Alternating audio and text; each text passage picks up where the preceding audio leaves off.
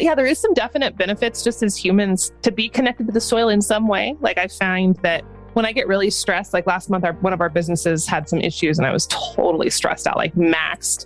And I had this weird craving uh, just to go out and be next to soil. And I don't know how to describe it. I don't know. I think it's just a product of the years of knowing that makes me feel better. But like just being in nature was kind of the only thing that would help me feel less anxious. Hey there, I'm Renee, a self-proclaimed shopaholic turned minimalist. In just three years, my family and I downsized our house, paid off debt, and I learned to make passive income online so I could work anytime, anywhere. We did all of this in pursuit of a life of more freedom, flexibility, and fun. And the crazy part is, the more I detached from my stuff, the more I was able to let go of pesky habits like people pleasing, saying yes to everyone, and being who I thought I was supposed to be rather than showing up authentically as who I am. That's why I want you to see the Unstuffed Podcast not as a place for all things decluttering and organizing, but rather as a place where together we can unload it all. From donating those pants that no longer fit, to bidding adieu to those relationships that have run their course, I want you to see our time together as a time where you can unwind, let go, come as you are, and there is no need to apologize for the mess. So let's shed some layers, drop some dead weight, and start living a little less stuffed. Welcome to the Unstuffed Podcast. Hey there, it's me, Renee. Welcome back to the Unstuffed Podcast. Today I had a really awesome guest who I needed at this exact moment in my life. And I kind of feel like that's been happening more and more. But I giggled as we got on this call because I was multitasking like crazy. And I knew that my today's guest, Jill, was going to be someone to help me slow down. And this conversation was just so amazing, so enriching. If you have ever considered homesteading or homeschooling, or you just kind of feel burnt out trying to do it all, today's message is absolutely perfect for you. Jill and I got to cover topics from how she started her homestead kind of on accident, how she created a functional place of creativity in her home, and how she's helping her kids show up authentically as who they are in today's modern world while running an online business. Um, she's kind of this one woman do it all, and I am one hundred percent here for it, and I know you guys will be too. So kick back, get cozy. This is going to be an amazing episode where we kind of bring that slow-lived feel to today's modern day world. Hi, Jill. Hey, thanks so much for having me on. Yeah, thanks for joining us. I'm really glad that you're here. So for anyone who hasn't heard of you yet, do you want to give us a quick intro on who you are, what you do? Definitely. So yeah, my name is Jill Winger, and I am the creator of The Prairie Homestead, which is one of the kind of original homesteading blogs on the web. Um, and since kind of dipping my toe into the water in the world of online creation with that blog, you know, I've become an entrepreneur. Um, we own a couple businesses. We have a really full life with three kids. We homeschool. We raise our, a lot of our own food, have a lot of things going. And so um, the homestead's always been kind of the core of what we do, and it's taught me a lot. So that's kind of what I'm best known for. That's awesome. So do you still do the blog on top of all of it? I do. I have more help now than I used to. And, you know, blogging has changed a lot over the years. It's not, you know, people now a blog is also, oh, you need Instagram and a podcast and YouTube and like you need sponsors. So there's like a whole world that goes with blogging.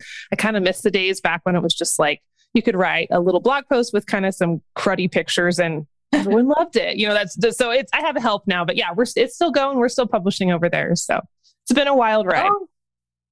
Yeah, that's awesome. I relate in the sense I started my minimalist blog uh, back in two thousand seventeen.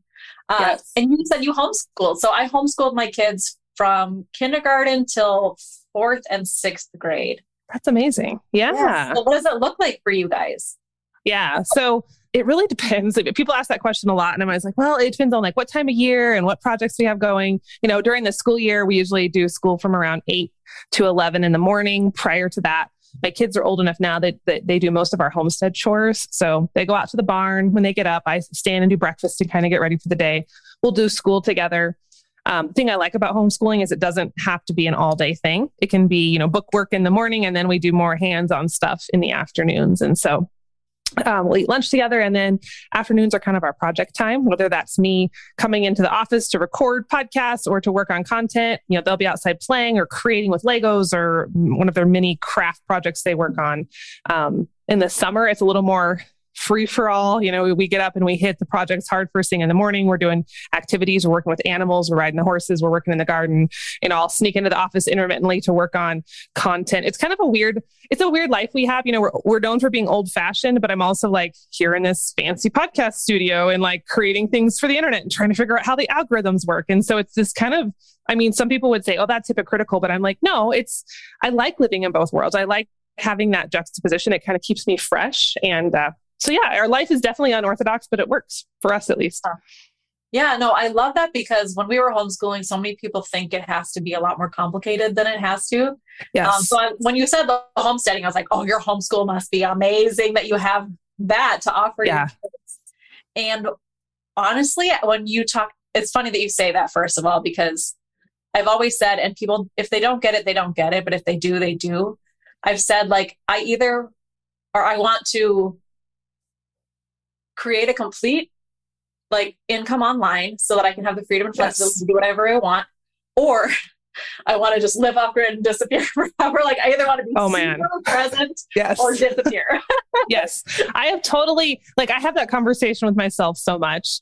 Cause like, you know, I'm, we're doing things and I'm launching products and we have books and I'm getting, you know, press and it's great. But then there's some days where I'm like, I'd like to burn my phone and get rid of all my social media and just like disappear. Like I told, it's like, I, I, I think about both all the time. It's such a weird place to be. It is. Cause it's such a blessing, but at the same time. Yes. Yeah. Um, so I love hearing you say that also, because you just explained a day where you are running this, this amazing business that's doing so well, spending that quality time with your kids and kind of, I mean, in my head, of course, have probably glamorized your life way more, but kind of being able to hang out outside and spend time with the animals and gardening and doing all of that stuff. I think so often we think it has to be one or the other. Yes. Um, so I love, what process did you have to go to? Do you feel like there was a process to kind of create the balance of both worlds? That's a good question. I don't know if there's been like a cognizant process, more of just like accidentally, we've been, we've been homesteading since two thousand eight. I've been blogging since two thousand ten, and our kids came in two thousand, or our first child came in two thousand ten. So it all kind of like the genesis all sort of happened at once, and I had to figure out how to balance.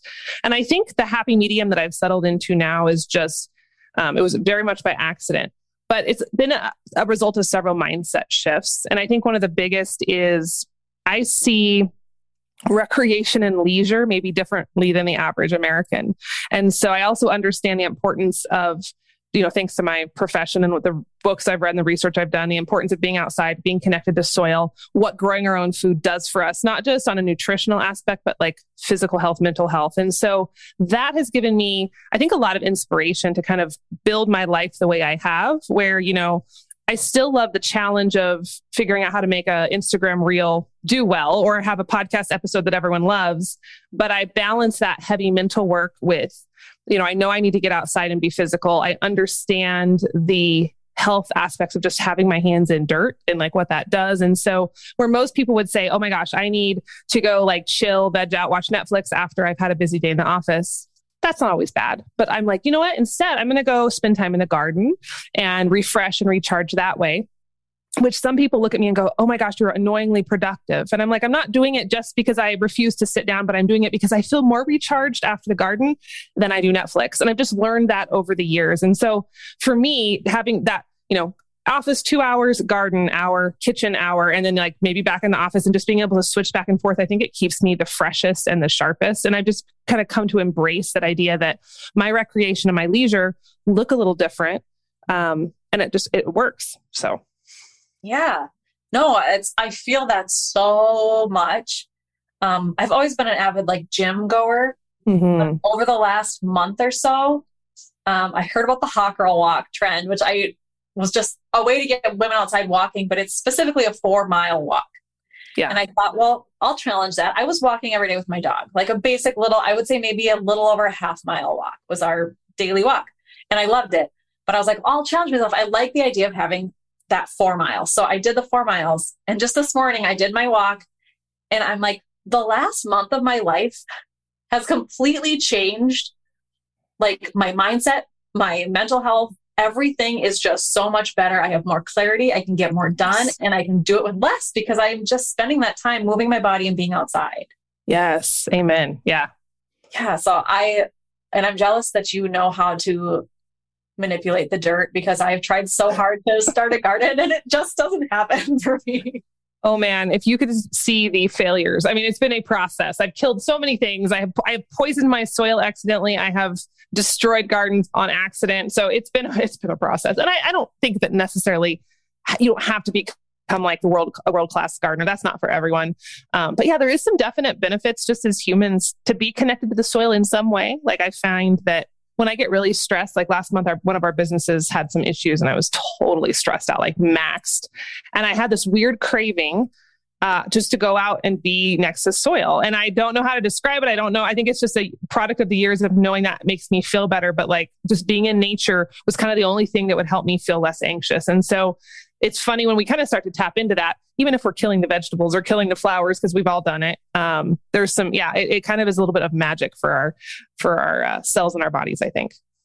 Oh, absolutely. And that's what I one hundred percent, I think our bodies know the better we get at listening to them, what we need. Um, absolutely. Yeah. The whole, like, so did you always have kind of like a green thumb or were you, what kickstarted you deciding like, we want to have a homestead and that's how we want to live? Yeah, no, I actually didn't. Um, I was raised very conventionally, like little house, kind of in a suburban neighborhood. Didn't grow up on a farm or ranch. I always had a desire for animals. Like I wanted horses really badly as a, a kid and I wanted to have a farm, but like the plant part was like, meh, not interested.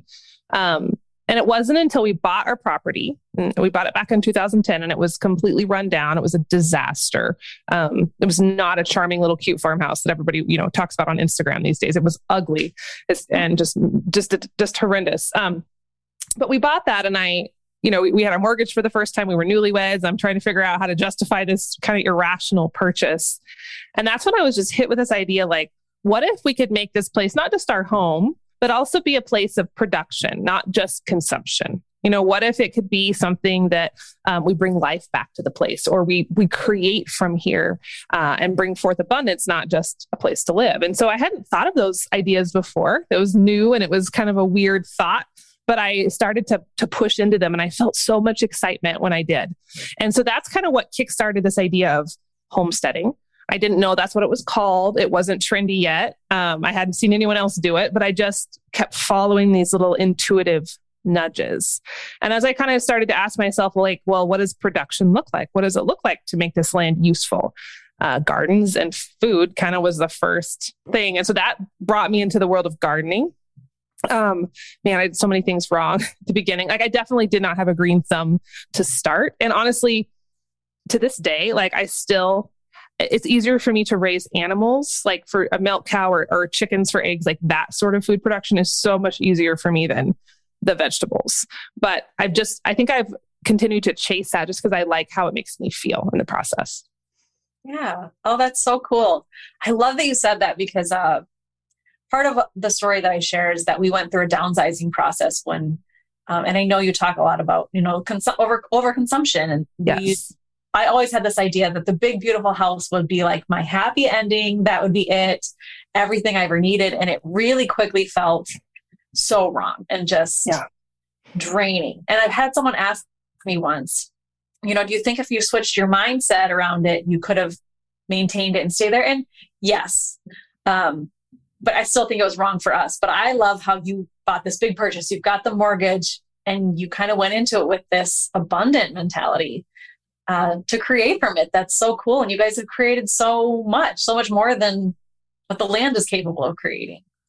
Yeah. It's really become, you know, I just see our house now as just this hub of, uh, of creativity, which is, is so fun, especially as our kids get older and they start to lean into that creativity. And I think any home could be that. I don't think it has to be a homestead. I don't think you have to have land or animals. I, and I think that is really more um, mimicking perhaps the households of yesteryear where, you know, we didn't have this overconsumptive culture. And so a home was a place of industry that, you know, people were cooking and growing and creating and crafting, maybe not because it was cool, but because it was out of necessity. But regardless, they were getting those benefits of working with their hands and not just being a strict consumer. And so I think one of the most old-fashioned things we can do, if, if someone's interested in old-fashioned vintage pursuits, homesteading or not, is like, how can your house become a place of, of creative uh, fire and, and production instead of just a place where you sleep and you microwave your meals and you watch Netflix?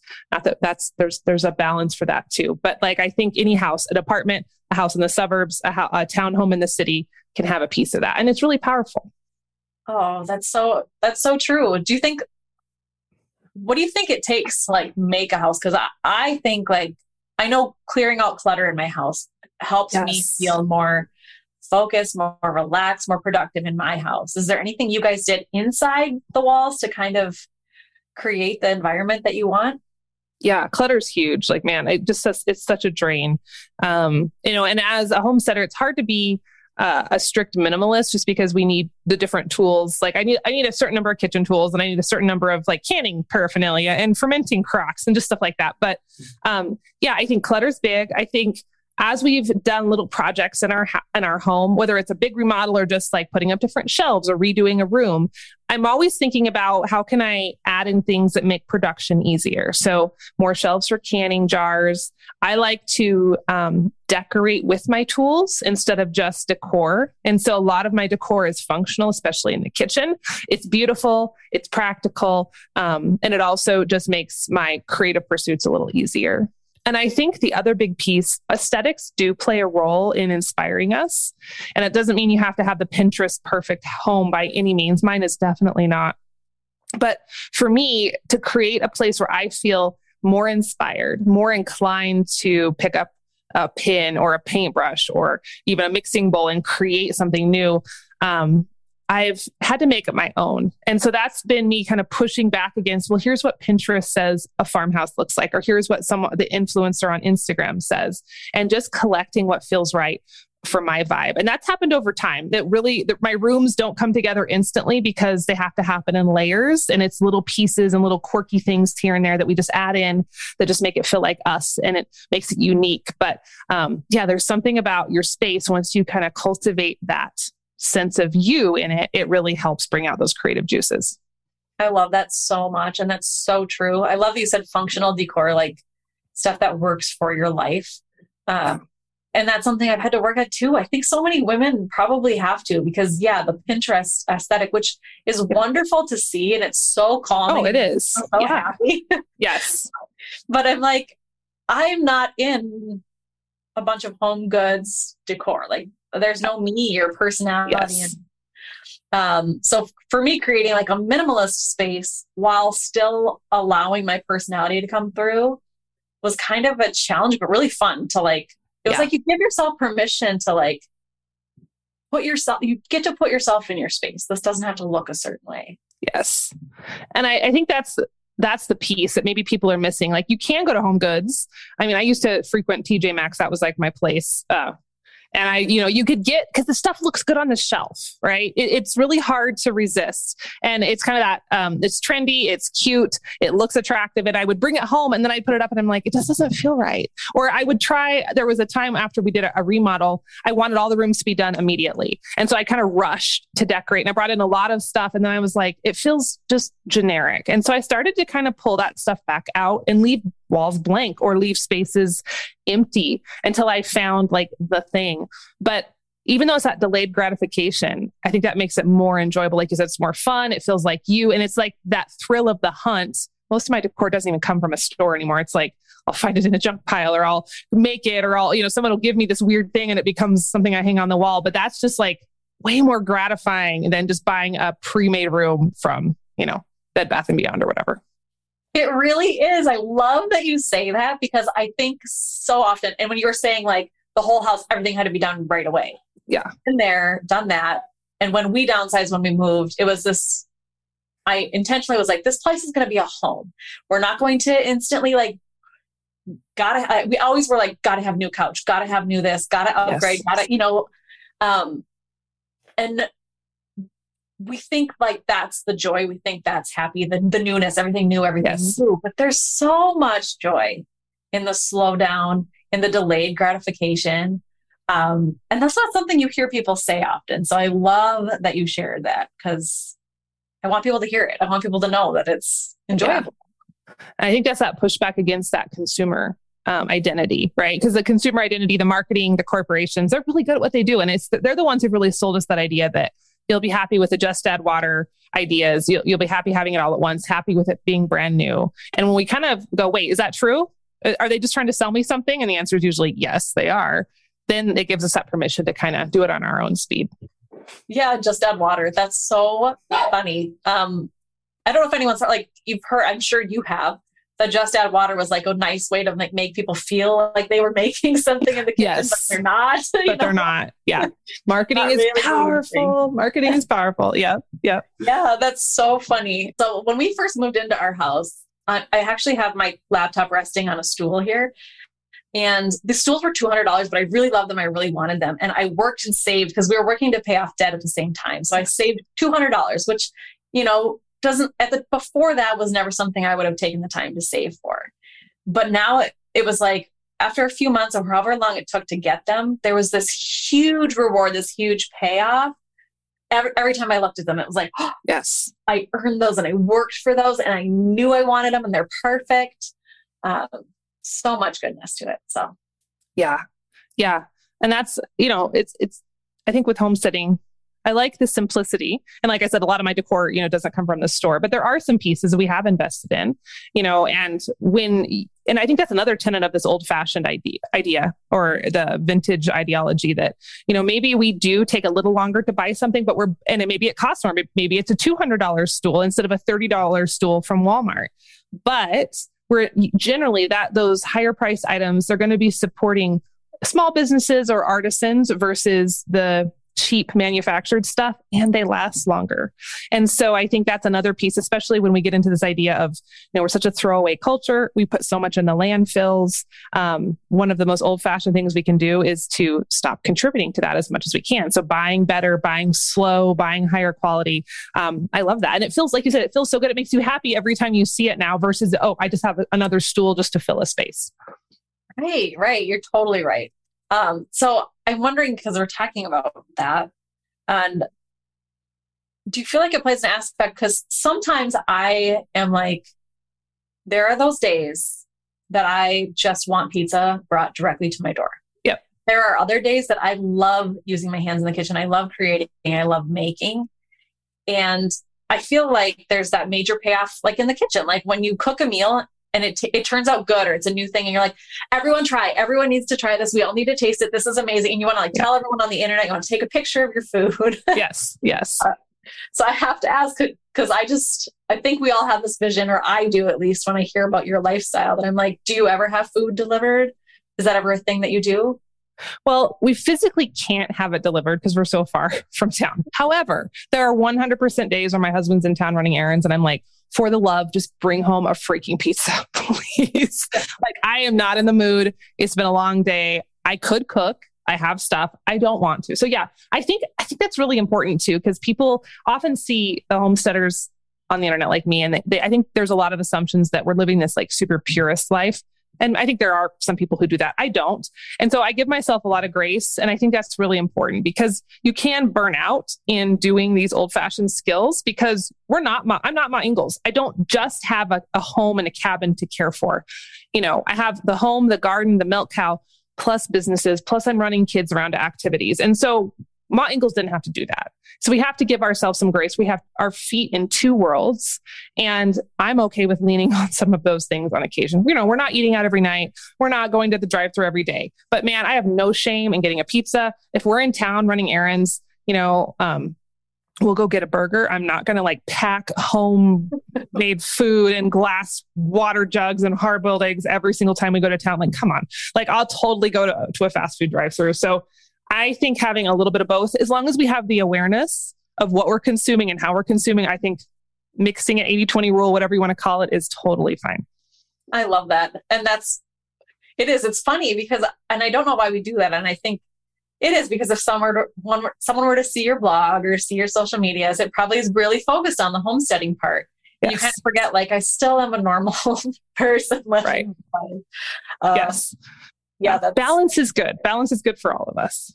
I know. I know. And you're right. We are, we are able to do so much more, you know, than the Ingalls back in the day, which is such a blessing, but then giving ourselves that grace.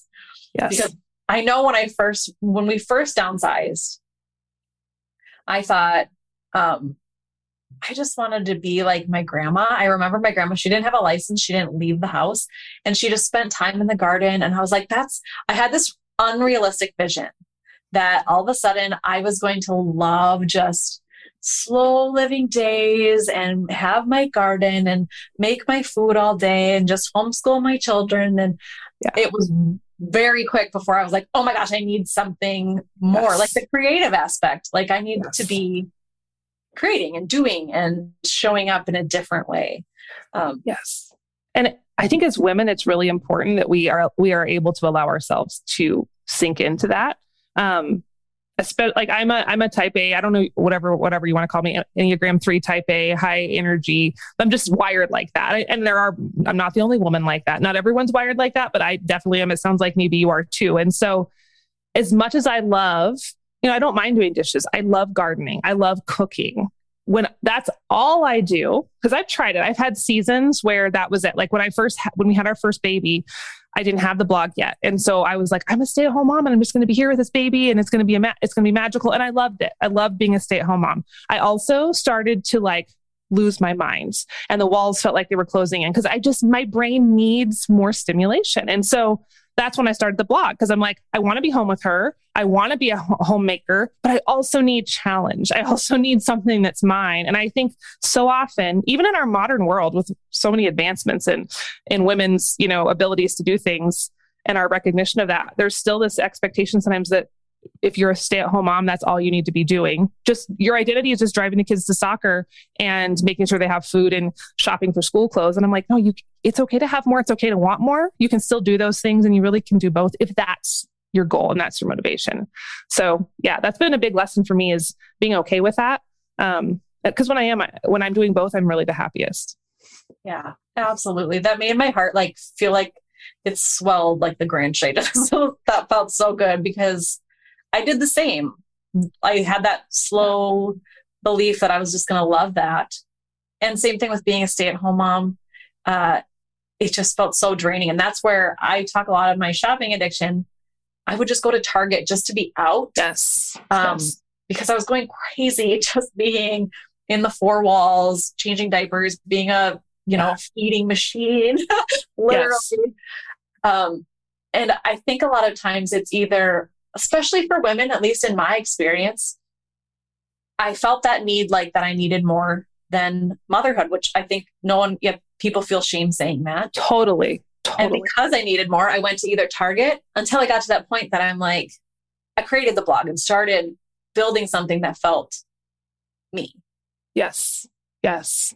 There. Yeah, that's it. And, you know, I think because society has taken out the natural ability for us to create and produce, not that it's not there, but it's just not normal anymore, right? We have appliances and we have microwaves and everyone tells us, oh, homework, homemaking stuff, or, you know, all these different points of production or creation from yesteryear, they're unnecessary now. So we've taken all that out. And so what happens is our identity becomes consumption. And I see that so much with moms, like you were saying, like you even click on, and this is not a judgy statement. This is not, I don't, I don't want this to come across wrong, but you click on sometimes people's Instagram bios and their bio is just what they consume. You know, I love Target and Starbucks. Not knocking Target and Starbucks. I still get go to both of those places on occasion, but that doesn't have to be your whole identity. That can just be a little piece of your preference, but there's so much more to you than shopping at Target and going to Starbucks every day. Like what, what can you produce? What were you put on this earth to create and contribute? And I think like you said, asking those questions and saying, it's okay, I love motherhood, but I also need this outlet for me is so crucial to that. That's so amazing. I'm loving every part of this conversation. Uh, that was a huge part for me when I started minimalism, was I read a book that kind of said that. Like, you are not what you like. You're not Starbucks. You're not Target. You're not um, the girl who wears pink. You know, like what I built a whole identity around pink when I was in high school. Like, I was the girl in pink. I wore, you know, that was who I was. And now I'm going to the Barbie movie today. And I told yeah. my boss, I'm like, I only have one pink dress. So, and they were like, what? But you're like the pink girl, you know, it just, yes. I'm so thankful that I got to that point to expand myself beyond. Yeah. You can still like those things, but there's more to you, right? There's, there's something that you are designed to contribute, not just that you're designed to, to consume from someone else's contribution. So I love that we can have both, both of those worlds. Yeah. Oh, me too. And so that was a huge role, because I didn't grow up thinking I was allowed to have those things. I thought, you know, like we were saying, I thought I was either, you know, a working mom or a stay-at-home mom, or I was like, you know, it had to be either yeah. or. Yes. Um, and I have loved going through this journey of experiencing myself and giving myself approval to be me.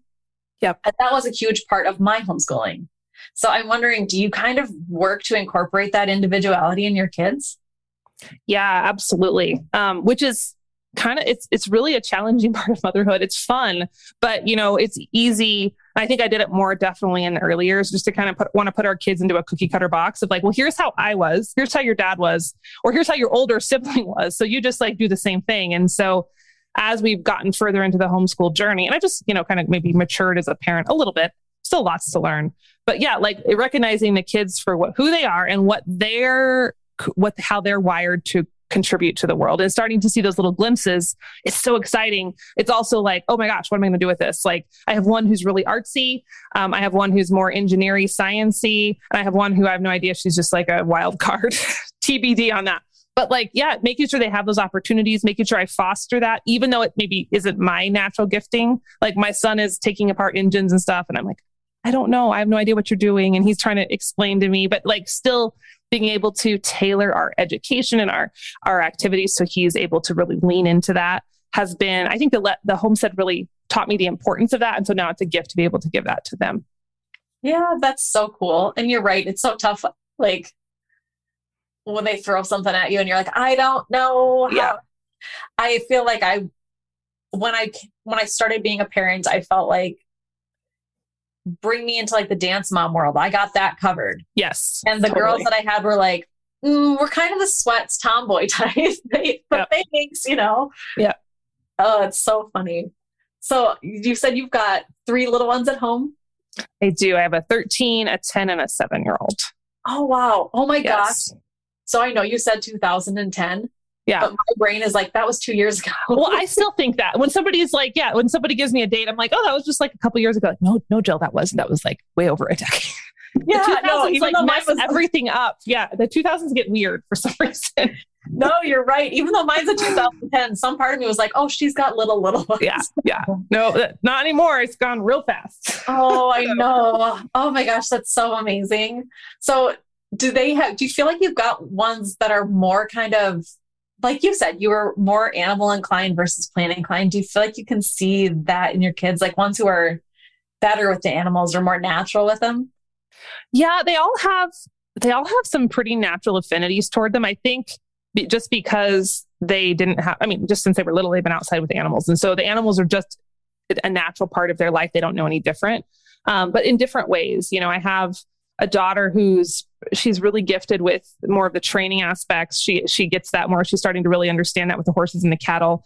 My son has this weird Doctor Doolittle, Doolittle thing going on where like, I don't know how it happens. All the injured wildlife just appears to him. And like, like last week he had three different injured birds he found. He finds lizards, he finds frogs, he finds snakes. He nurtures, he nurtures them back to health. He turns them loose. It's weird. Like, I'm like, how does this happen? They just like find you. Um, yeah. And then my, my third born, she's like the kitten, the chicks, she likes the babies. And so they all interact with animals in their own way. And I think it's, it's just been really fun to watch that their own relationships with the other living beings kind of take on their own world. You know, I started off being the one fostering it, and now they're kind of in their own little realms with that. So that's pretty cool to see. That is really cool. And so as you're talking, I'm thinking, and I don't know that, that you ever have these days, but have you ever gone through a time where maybe your kids didn't get as much outdoor time? Because you're talking about how we benefit from being in the dirt. So do yes. you notice the difference when like your kids haven't been outside as much versus yeah. like? Yeah, totally. And like we have really long winters here. We're in Southeast Wyoming. So we can get snow in September, and we can get uh, as late as early as September and as late as May. So technically there's only about four months that we have of really promised summer weather, and the rest can be really cold. And so there'll be stretches, you know, November, December, January, February, where no one's really going outside other than just for a few minutes to do chores because it's brutal and it's miserable. And when there's weeks when it's so nasty that no one can really get outside, we all feel it. Like everyone goes a little stir crazy. I, the kids start, that energy builds up and it gets kind of pent up. And so we've developed strategies over the years. Like sometimes I send them outside. I'm like, it's cold. I don't care. Put on all your clothes and just go. Like run and scream because I'm you're driving me crazy. But yeah, there there's so much more of a, a centeredness and a groundedness when they are able to be out in the natural world. Um, it does a lot for my sanity and, and theirs as well. Yeah. So that's what something I really noticed, because my kids have they'll be they will be going into their third year of public school, mm-hmm. um, and. It kind of breaks my heart. I feel like my son lost a lot of his joy for learning just yeah. going into the public school system, and has developed more like, I, I, he hasn't been diagnosed with like A D H D, but like that type of symptoms, you know, yeah. those kinds of antsy jitterbugs. Yes. Um, and all I'm like, I kind of am sitting back and observing, having been a parent who was, you know, and you could say, well, I had him when he was younger. That's when they're supposed to be a little bit more wild and crazy. Yes. And playful. Um, and now he's kind of almost and almost um more like even at home, just can't seem to sit still or be quiet as much. Yes.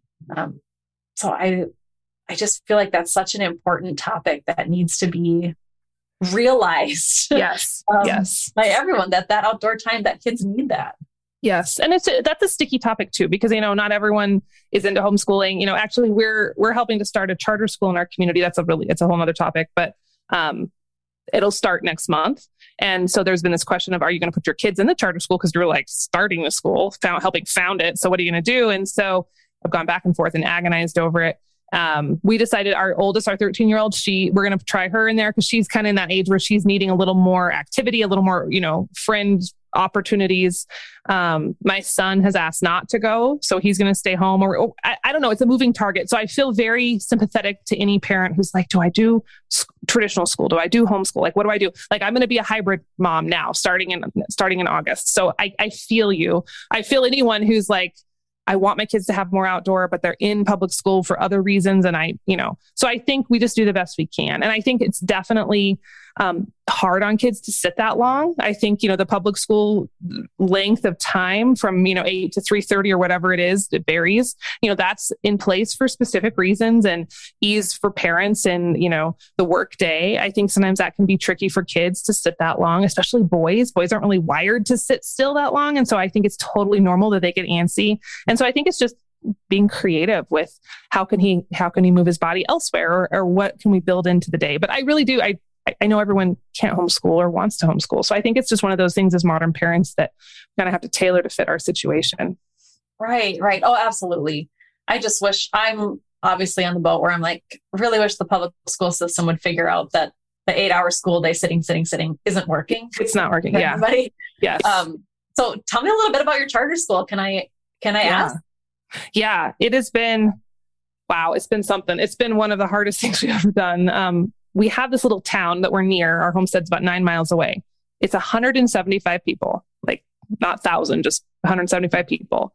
It's had a school there for a, for a long time, but it's always been struggling. And so last year, there was talk of it closing. There's been some stuff on the district level that was just really shady, not cool. Like, and we were watching it, even though we were homeschoolers, I'm like watching it from afar because we have friends involved and we're really involved in our community. And I'm like, this isn't right. Like, I can't, like, this is not cool. Even though it's not affecting my kids, like, this is going to kill our town if they keep handling this school in this way. And so my husband and I were like, well, what can we do? And, and so once they started, some other friends of ours started discussing charter school options. Uh, and I didn't know what a charter school was, honestly, but for those wondering, it's a publicly funded school, um, but it, it has more freedom than traditional public education. So you can use different curriculum, different formats. And so we saw, we had this vision along with friends of ours for a project-based school. So they still get the academics, um, but it's all based on what the kids are interested in. Projects as a class, project is projects as an individual, way more hands-on, way more life skills. So just kind of a different sort of model than what we see in, in public schools. And so it has been a battle. Um, when you go up against established systems, the established systems do not like it. So we've had a lot of opposition. We've also had a lot of support. We have state officials in our in our corner. The governor is signing off on us. We have we have lots of good things happening, but it's been quite all-consuming.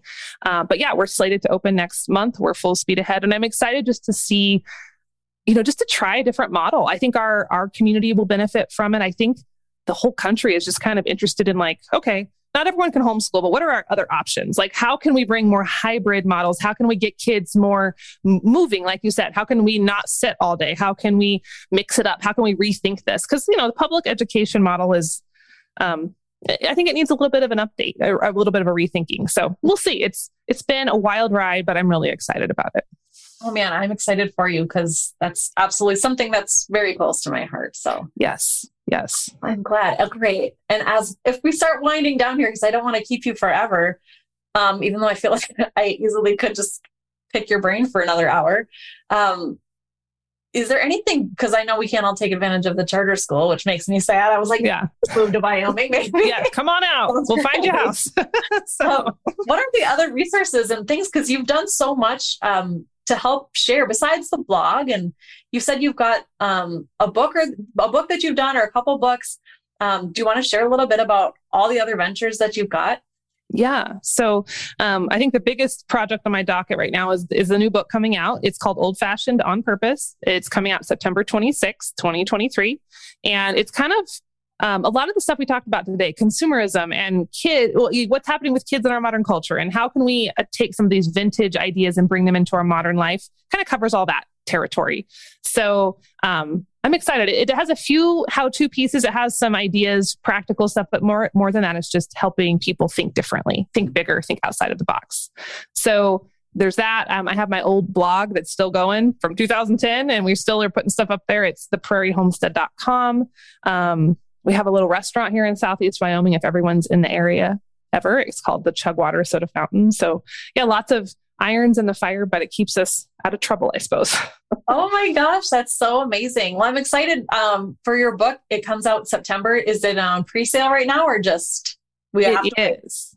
Okay. Yeah, it's you can do pre-order. We have a bunch of bonuses. So pre-orders are, I don't know if anyone is familiar. It, you know, pre-orders are a big deal for authors. It really helps the book if we get a lot of pre-orders. So we've put together some pretty awesome bonuses, sourdough guides and home dairy helpers and um, wall art you can print off for anyone who pre-orders. So if they go to old fashioned book dot com, they can get all those bonuses. Awesome. Well, we'll be sure to link to that in the show notes so people have a quick click if you guys want to pre-order the book. Um, I'm definitely going to go check that out. That sounds so amazing. And this conversation has felt like I can literally feel my, my, my body, like my heart wants to soar. It feels so good. Um, thank you so much for taking the time to share all of this goodness with us today. Absolutely. Thanks for having me on. This was so fun to chat. I think we have a lot in common. Yeah, absolutely. Well, have a yeah. great day. Um, and yeah, I can't wait for the book to come out. Yeah, absolutely. Thanks so much. Yeah, thank you. Hey again. Thanks so much for hanging out with me today on the Unstuffed Podcast. It means so much that you chose to carve out some of your precious time just to hang out with me. If you aren't quite ready for our time to end, head to the show notes where you can grab my free declutter checklist, join my newsletter subscription, and connect with me on some of your favorite social platforms. Sending you so much love. Until next time.